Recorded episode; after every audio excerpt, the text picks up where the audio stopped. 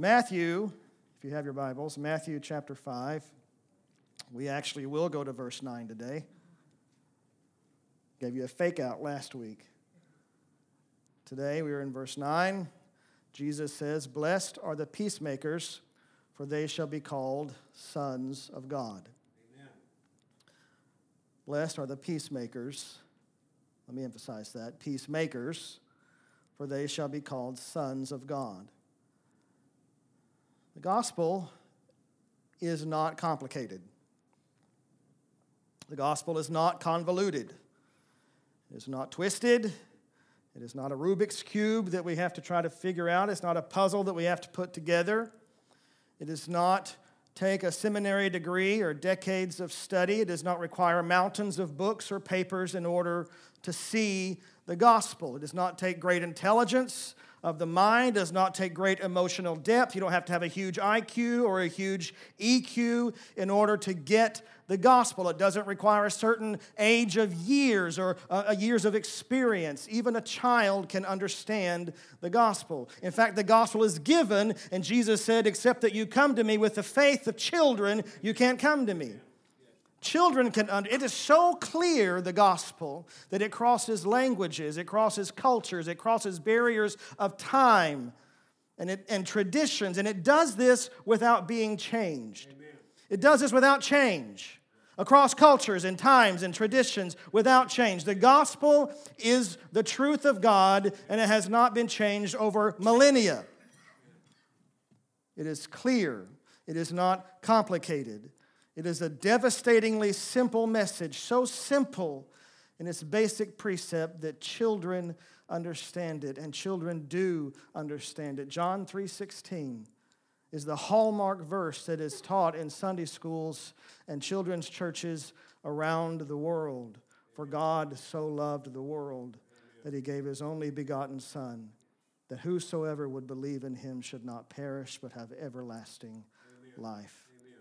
God loved us even though we were enemies. While we were yet sinners, Christ died for us. This proves God's love for us. And He sent His Son to die for us so that we might have eternal life with Him, that we might have peace with Him forever. Amen. Peace with God. That's, that's the price. That's the purchase that Jesus paid His price for. Amen. That's what He purchased was peace. The gospel may be simple but it ain't easy. Jesus said that the way that leads to life is hard. Later on in Matthew 5, or 7, actually, in the Sermon on the Mount, he says that um, the, the road is narrow and difficult that leads to life. Amen. Amen. So it's hard, but it's not complicated. It's hard, but it's simple. Stick to the road. Don't stray to the left. Don't stray to the right. That's simple. Amen. Do what Jesus said to do. Follow his instructions. That's simple. Anyone can understand that. Keep your eyes on Christ. Don't stray from the road. Don't stray from the way. It's that simple. Just like the message of the uh, concept of the gospel is simple, but hard. You know, some people will have a hard time following that because it's a hard road. So is the concept of making peace. Simple concept. So very simple, but difficult. Everyone seems to have a concept of what peace should be, but when it comes to bringing that about, when it comes to actually implementing peacemaking, we are very often very far from the mark. So, what does it mean to be a peacemaker? If you do a study on the word peace in the Bible, you're going to find that it is probably one of the most significant theological terms in all of Scripture. It's got a wide range of nuance in what it means and how it's applied. Um, in the Old Testament, it's often understood to mean the, the absence or the, the absence of a threat of war or conflict. There's, uh, it means that there's a, a, provision and not famine, that people are at harmony with one another, that there's community, that, that, that there's harmony between God and His creation. People would greet one another in their culture. They'd greet one another with, with words of peace. They'd greet strangers with peace. They'd say, Peace be to you. You see it all over the scriptures in greetings and in, in closings of letters. I greet you with peace. I, I end my letter to you with, with peace. It means I want what is good for you. I want it to be well with you, and I want things to be well between us. Amen. Well with you and well between us. That's what peace to you means. But we don't, we don't do that in our culture. We don't, we don't greet each other by throwing peace to one another. We say, Hello, how are you? Hi, how are you? Hi, how are you? it's weird the way that we do it. So we, we feign politeness to say, Hi, how are you? We're asking them to tell us something, and half the time it's a lie when they tell us because they don't want to answer the question. Amen. We always say, Oh, I'm fine, Amen. when things are anything but. And when we ask the question, especially when we ask it of strangers, when we meet them and say, Hi, how are you? If we're courteous enough to do that, we don't really want an answer. So we're liars when we ask the question. Because if they really took you up on your, your question and they started to tell you how things really were, you would be thinking, man, I didn't want your life story. I was just being polite. So I, I quite like the way that they do it in the, in the other culture when they, they cast peace. They say, uh, Peace be to you, because I, I don't have any problem making that an honest gesture. But hi, how are you? I'm just going to be honest with you. I, sometimes I have a difficulty making that an honest gesture. I genuinely do want things to go well for you, and I do want things to be well between us. I don't want there to be hostilities. I want us to be happy together. So I can say with, with all honesty and all sincerity, peace be to you. Amen. But hi, how are you? Mm-mm. I mean, that's polite, but if we were to start doing that in our culture, if we were to start going up to people, oh, peace be to you, they'd look at us funny. That's just not how we do things. That's just not how we do things. But I, I, I quite like the way that they do it. Our, our Bible brothers do it. A good, concise Bible definition that is an encompassing definition, but it's concise. I believe it encompasses all the nuances that, that peace brings, all the, the things that, you know, the absence of conflict, the presence of the presence of provision, all that stuff that peace brings into it. A good definition of that would be to say that it is freedom from worry. I'm not, I'm not worried about things. I don't have anxiety over things. I'm not worried about where my next meal is coming from. I have peace. I'm not worried about conflict between me and you. I have peace. I'm not worried that someone's going to break into my home and, and batter my family. I, I have peace. I'm not worried that missiles are flying overhead. I have, I have peace. Freedom from worry. It's a simple concept, really. Even for a word that has so many nuanced meanings, everyone understands peace. Even if they only know what peace means because they only understand no peace. They only understand the absence of peace.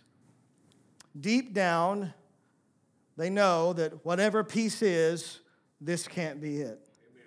I've never known peace.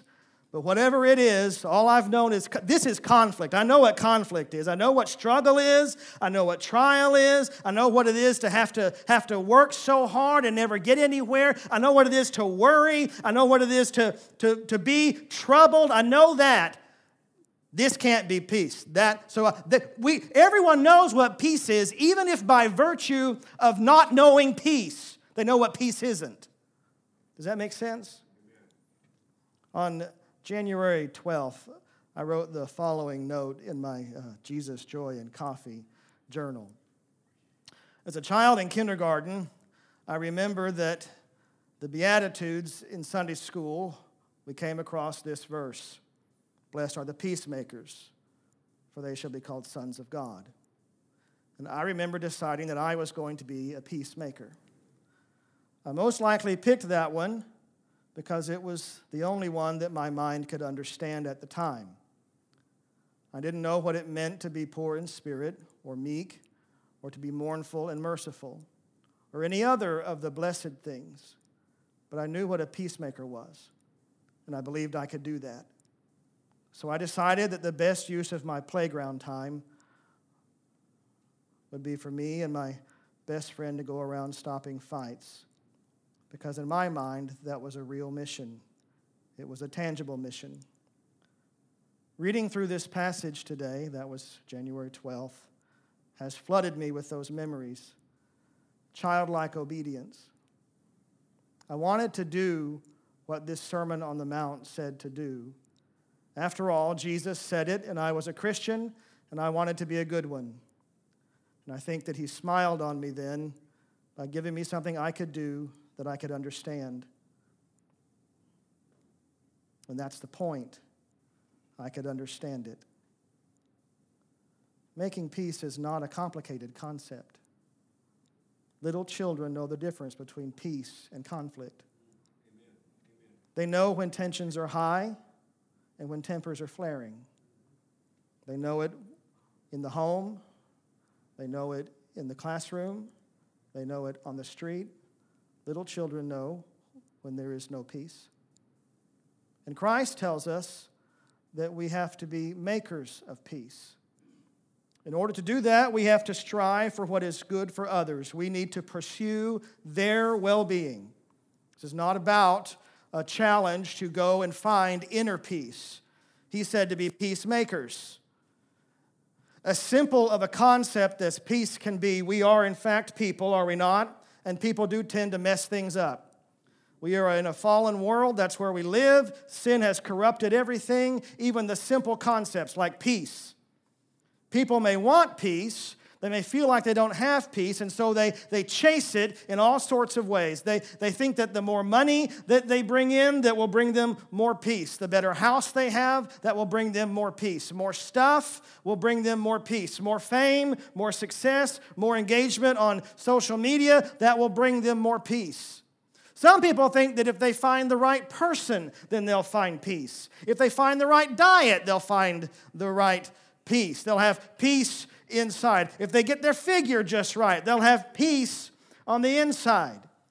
People look to the stars for peace. They look to philosophy for peace. They look to world religions for peace and self help articles and, jur- and journals, and they do this whole journey to the inner self in order to find peace. And you know what? That's great, whatever. That, but that's all internal, that's all self centered, and it's all selfish, it's all me focused.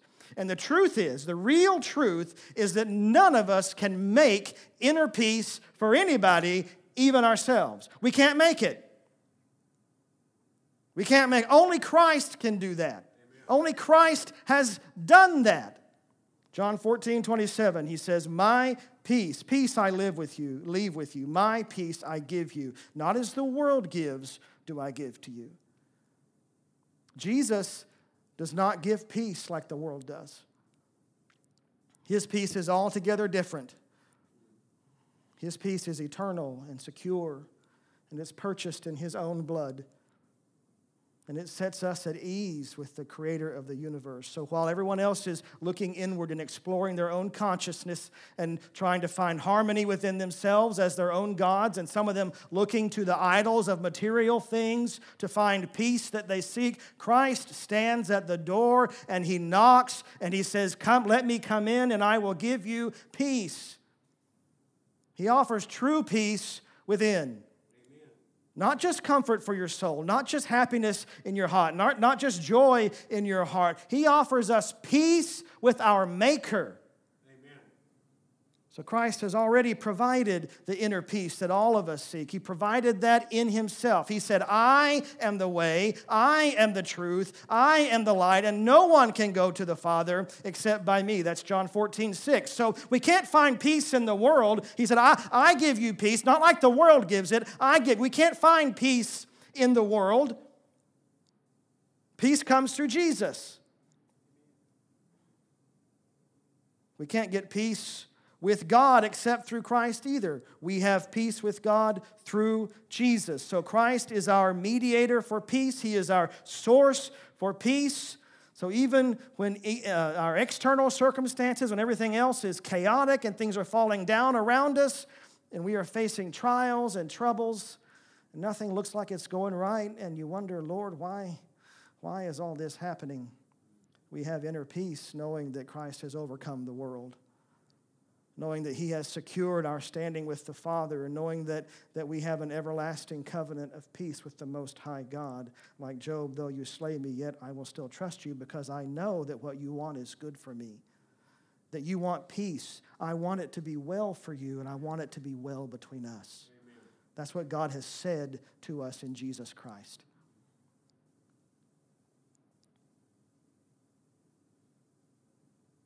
We cannot have that that inner peace in the midst of all that turmoil outside of ourselves, outside of Christ. We can't have it in ourselves. So when Jesus says to be peacemakers, he can't possibly mean a personal pursuit of inner peace. We cannot make peace like that. He is the only maker of that kind of peace. Amen. Amen. What he is telling us in Matthew 5 is to make peace with our fellow man so that we will be seen as children of God, as children of peace, as children of the God of peace.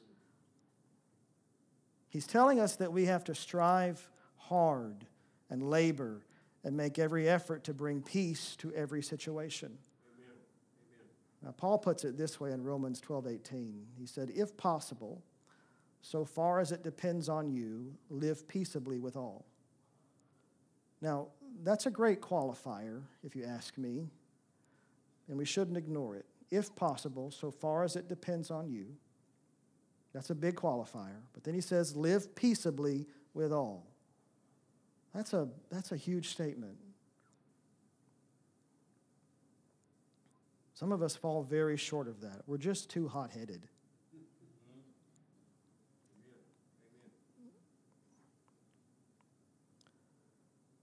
So, you know, Jesus has made some other statements that get, that get confused and twisted. You know, things like when he said, Love one another, when he said, uh, Judge not, lest you be judged. You know, those statements have been twisted in order to mean something that Jesus didn't actually mean. Uh, they've been twisted in order to and used to try to capitulate to and uh, allow and, and embrace all kinds of sin even though the clear teachings of Jesus and the apostles are to the contrary. Be peacemakers is the same thing. It is easily misunderstood and misapplied in order to embrace sinful behavior. So here's the thing Paul said, if possible, so far as it depends on you. So this is telling us that it won't always be possible to achieve peace. Peace attempted is not the same thing as peace achieved.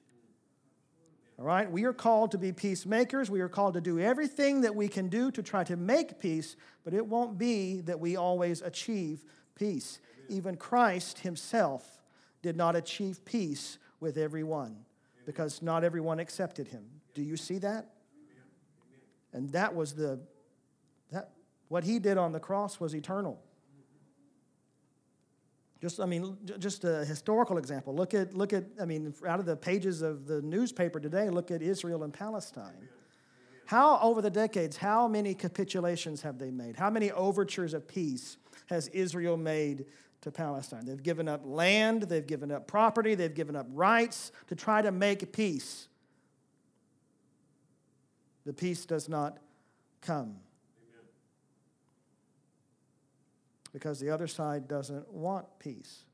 At least not a peace between them. Well, they want it to be well, I want it to be well for me, but not well between us. They want a peace that doesn't include the existence of Israel. That's not peace.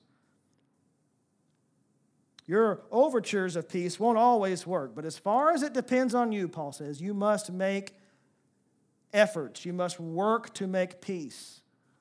James 3:17 though tells us that the wisdom from above is first pure and then peaceable. So, this gives us some guidance on our efforts for peacemaking.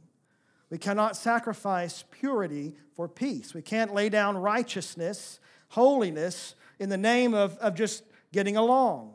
Sometimes we go along in order to get along, and, and to the extent that we're able to do that and still be faithful to the word and still follow God's word and still be, be Christians, sure, that's great. That's, we, we should get along.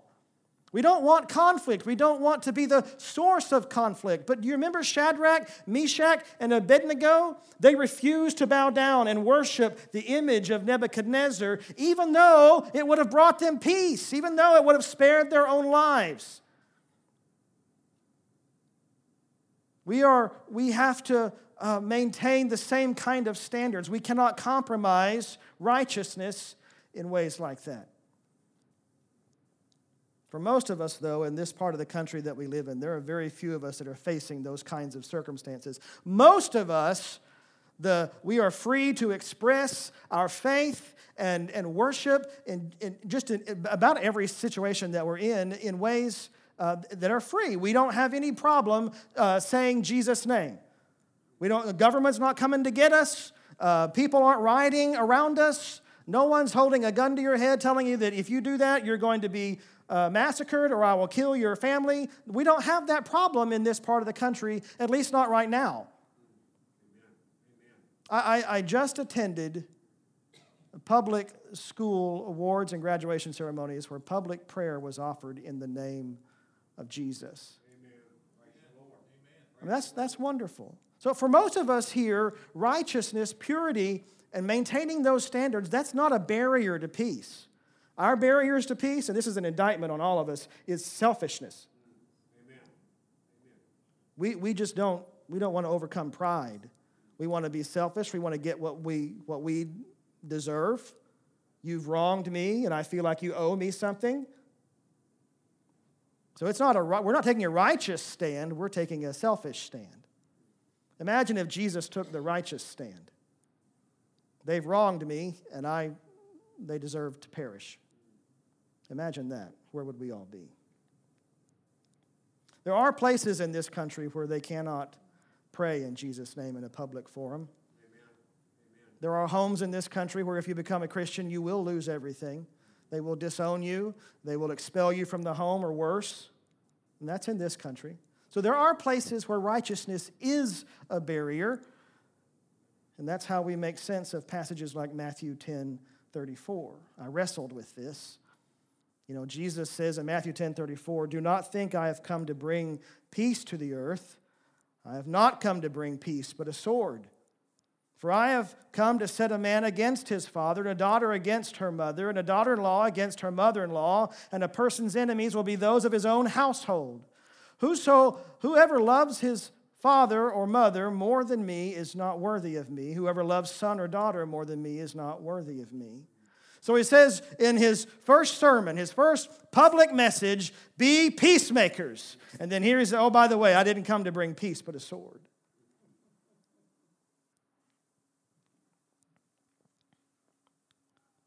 The wisdom of God is first pure, then, then peaceable.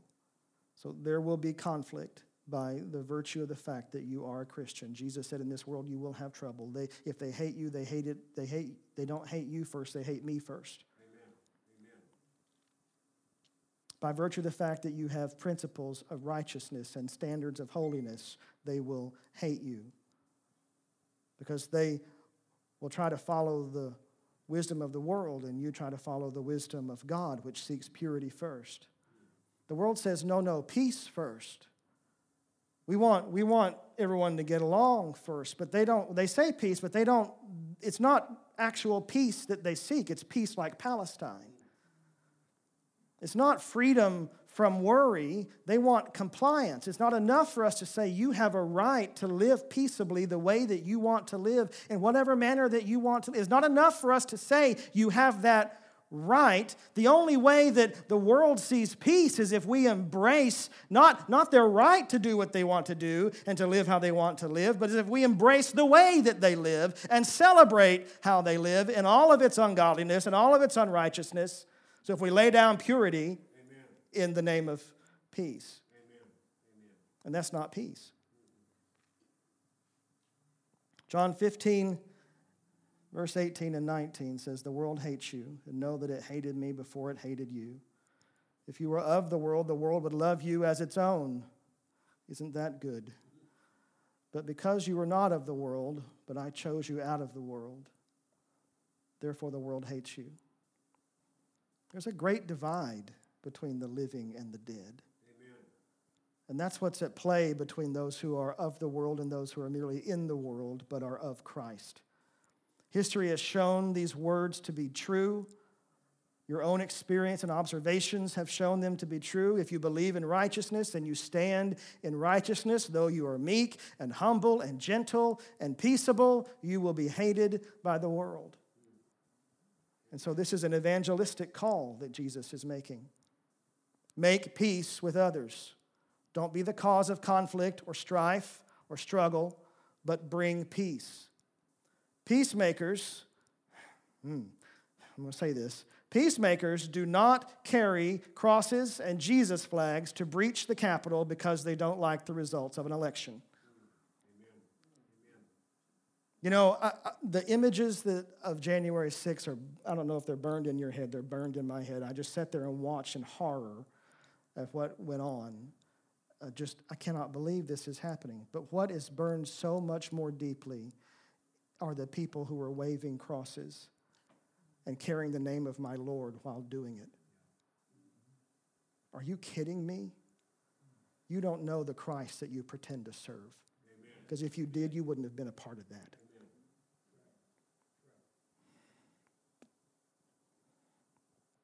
Burned, I cannot, this just brought a huge reproach on anyone that carries that name. How dare we? How dare they? And we all have to bear that, that reproach now.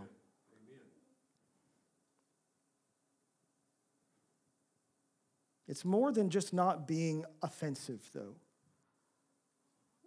It's more than, than just not being the cause of strife. We are called to be uh, disciple makers of all nations, to bring the lost to Christ. We're called to put good works out there, put them on display so that they will see our good works and glorify God because of our good works. That's what he said. So notice the word peacemaker is an active word.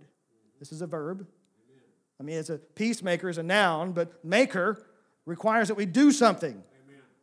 There's action involved. We have to be makers of peace. It's an active word, it's not passive. We are to make peace with others.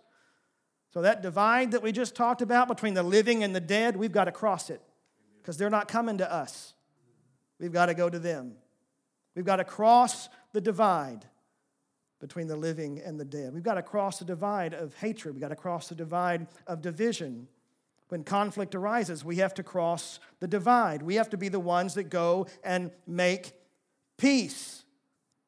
Peace, going back to our definition, the freedom from worry, is the basis for relationships. Do you know you cannot build relationships in tension where one party is afraid of another? Whether that be fear for their, their, their physical uh, well-being or their emotional well-being you just you can't build healthy relationships in that kind of environment. When you have to walk on eggshells around certain people there's no peace there. You can't build bonds not not true bonds not covenant bonds not the intimacy of being able to confess your faults one to another not the intimacy of being able to bear one another in love because there's no peace The gospel that we have been given in Jesus Christ is a gospel of peace. That's Ephesians 5:16. He said to put on our feet the, the preparation of the gospel of peace so that everywhere we go, we're walking in, in peace. He says that because Jesus Christ has reconciled us to God in Himself. We were all enemies of God. We've all wronged Him. We've all fallen from righteousness. We've all cheated on him as a spouse cheats on her husband.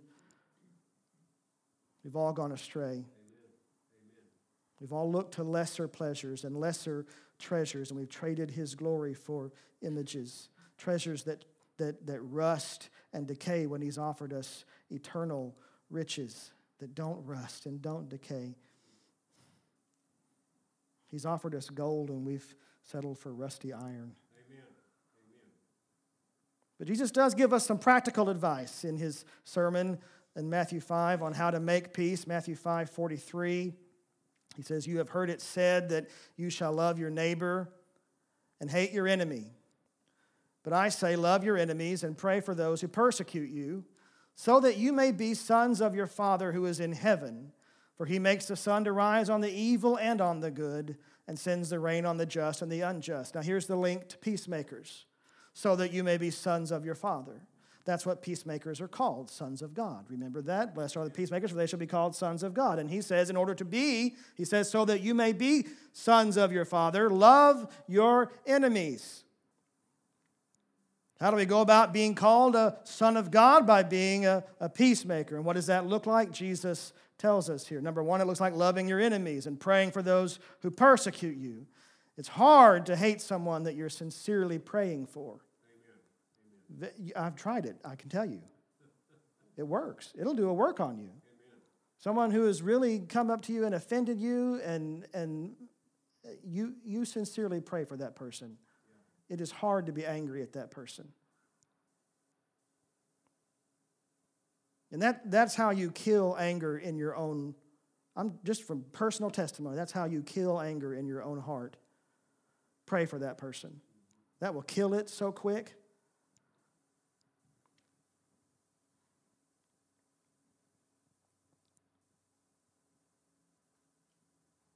And it, when you are able to kill that, when you're able to kill that tension in your own heart, it, it enables us to overflow in expressions, outward expressions of peace, so that we can do the things that require to build that bridge, to cross that divide, that they can see, to let our works shine before men, that they see them and glorify God. But Jesus doesn't leave us hanging there. Again, there's some practical, tangible application. Look at verse 46. He says, For if you love those who love you, what reward do you have? Do not even the tax collectors do the same? So, love is a very big concept. That's kind of nebulous when we talk about love. I mean, it means a whole lot of things. We can come up with all kinds of examples and different situations and scenarios. It's a very broad command, and it's purposefully broad. He doesn't want us to be off the hook. He don't want us to let ourselves off the hook because if he gave us specifics, do this, do this, do this, we let ourselves off the hook because, well, I did that, but in my heart, he says, love your enemies. That's a big concept, you know, big. So we have to love our enemies. But then he does give us something a little bit more surgical in verse 47. He says, Now, now let me show you an example of what I mean. Let me show you an example of the extent I want you to go as you walk out your daily life, what this really means. Verse 47 If you greet only your brothers, what are you doing? What more are you doing than others? Do not even the Gentiles do the same? So he takes it down to something as simple as greetings. Remember we talked about that? Simple as greetings. Just greeting one another. How many times do we avoid people who have caused us pain? Who have offended us? People who don't who we don't like because their personalities are abrasive. We avoid them. See them in Walmart, we turn and go down the other aisle. I'm a huge introvert. I do that anyway. It's not just because of people I don't know, I mean, I don't like. Um, I just, I'm not a conversationalist, but I got to make peace. This is, man, this one worked on me today.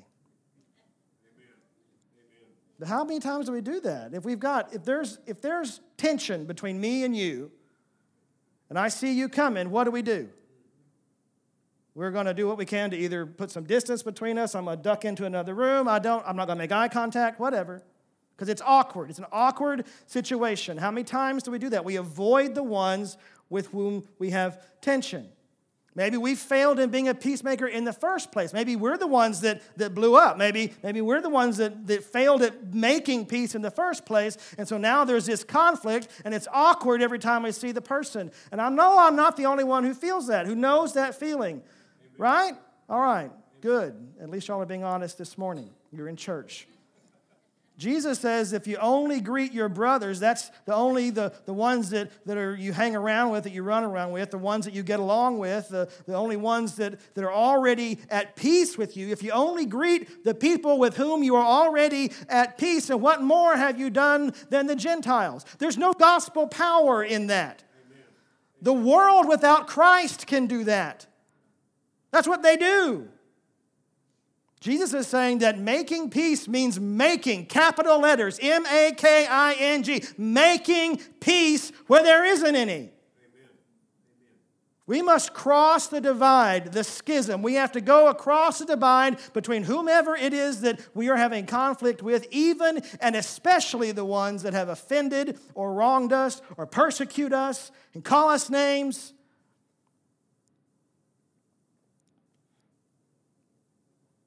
If there's a rift, sometimes the only bridge that we can build is an honest and sincere, straight in the eye, hi.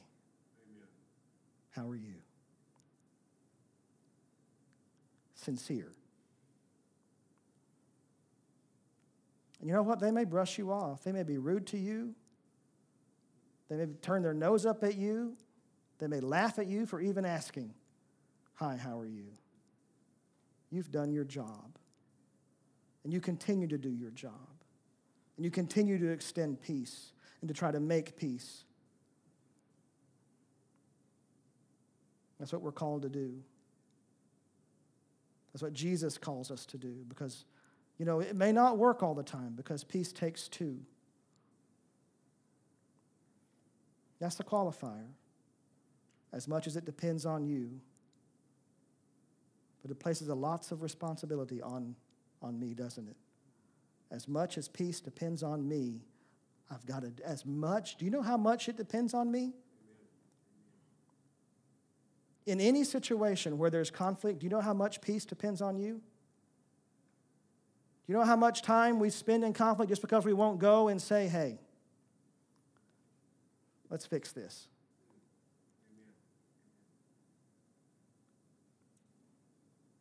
Why are peacemakers called the sons of God?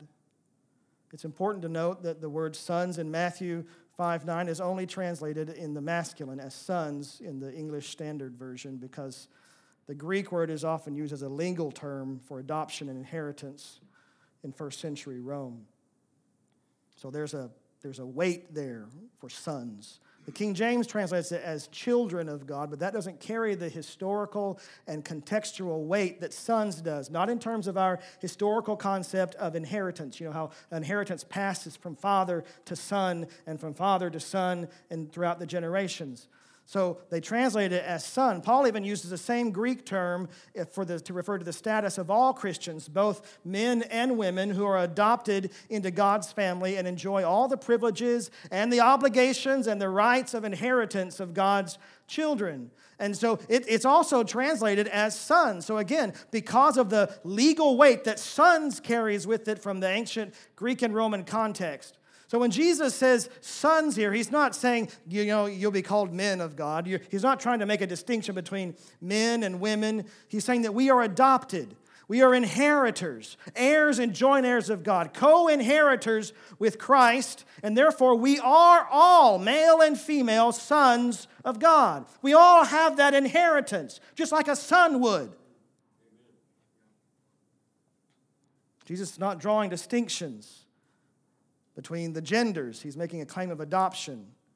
He's saying, This is who you are. This is who sons of God are. You will be called sons. It's also very important for us to understand that Jesus isn't telling us how to become sons of God. We become sons of God by His grace through Jesus Christ, faith in Him, and the completed work that He has done on the cross. Galatians 3:26 For in Christ Jesus you are all sons of God through faith. That's the how. That's the how. We become sons of God through faith in Jesus Christ. So, what Jesus is telling us in Matthew, instead, he's telling us what sons look like. Sons of God, children of God, are peacemakers. That's what they are. That's why you'll be called sons of God, because when you stand before God, you will be called peacemakers. When you stand before Him as His son, He will say to you, You're a peacemaker. That's what peacemakers are. They are sons, and sons are peacemakers, like their father. God made peace with his enemies, you and me, even though it cost him dearly. It goes back to John 3:16. For God so loved the world, even though we were enemies, Even though we turned our backs on him and traded his glory for images, he loved us so much that he gave his son for us. Amen. Have you ever stepped back to try to wrap your mind around that one? Put your brain around that for a minute. Son, I've got some enemies. And they hate me. They hate everything I stand for. They've rejected me, but I want peace with them. I love them. And I want what is well for them. And I want it to be well between us. So I want you to go to them, son. They're going to hate you too because I sent you. If you do this, there can be peace between us. They're going to reject you. They're going to beat you. They're going to mock you and spit on you. They're even going to kill you. But if you do this, my enemies will become my sons, and there will be peace. Imagine the lengths that God went to secure your peace, the lengths that Christ went to secure your peace. He crossed a great divide for us to make peace between us and God. Sons look like their father. I think that when we read this beatitude, blessed are the peacemakers, for they shall be called sons of God, we, we let that roll off the tongue a little too easily. And we don't consider what it means. We don't consider what it cost God to make peace with us and what that means for us as sons of God to be peacemakers. This is no small task that Christ has called us to. And if any of you know, if you've ever been in any conflict with another person, interpersonal conflict, you know this is no small task. Amen. There's so much pride and so much selfishness to kill in order to make peace. This is not a checkbox on a list of optional traits, though. The sons of God are peacemakers as much as lies within us, if at all possible, pursue peace. And that is so contrary to the way of the world, the way that, that, that we want to do things apart from Christ is to just blow up. Apart from Christ, we want to stand our ground. You know, don't let anybody disrespect you. You've got to stand up for yourselves. And Jesus says to lay it down for peace. It's going to mean killing pride and addressing selfishness. It's going to mean loving your enemies and crossing that uncomfortable divide in order to say, I want what is well for you and I want what is well between us. And that will not happen in your life apart from Christ. Jesus said in John 16 33, I have said these things to you that in me, in me, you may have peace. In the world you'll have tribulation, but take heart because I have overcome the world. It is Christ who gives us peace within. And the strength and the courage to live at peace with others and to make peace with others, to be peacemakers as much as lies within us. And I would pray this morning that we'd all have one of those come to Jesus meetings. This was a hard one for me as I looked at how often I fail at being a peacemaker and I just puff up in pride and let, let that get the best of me in selfishness. And I, I want them to know. I, I have had some successes, don't, don't get me wrong, but man, the failures. I want to be called a son of God. I want people to see me as a son of peace and as a son of God. I want them to look and say, that is so different. That's so different. I want what he has, even when they're being rude to me. Let's pray. Father God, I come to you in the name of Jesus. You are good and glorious, and your gospel is a gospel of peace. God, I ask you now that you would uh, let it rest on our hearts and burn in our minds that we are to be makers of peace. We get our peace from you. And because it is eternal and it is secure, Lord, we don't have to have fear of offering peace to others. We know that we have an eternal reward in you. and there is no fear, there is no doubt in that. Father, we love you and we thank you and we ask that you protect us as we go our separate ways. In Jesus' name we pray. Amen and amen.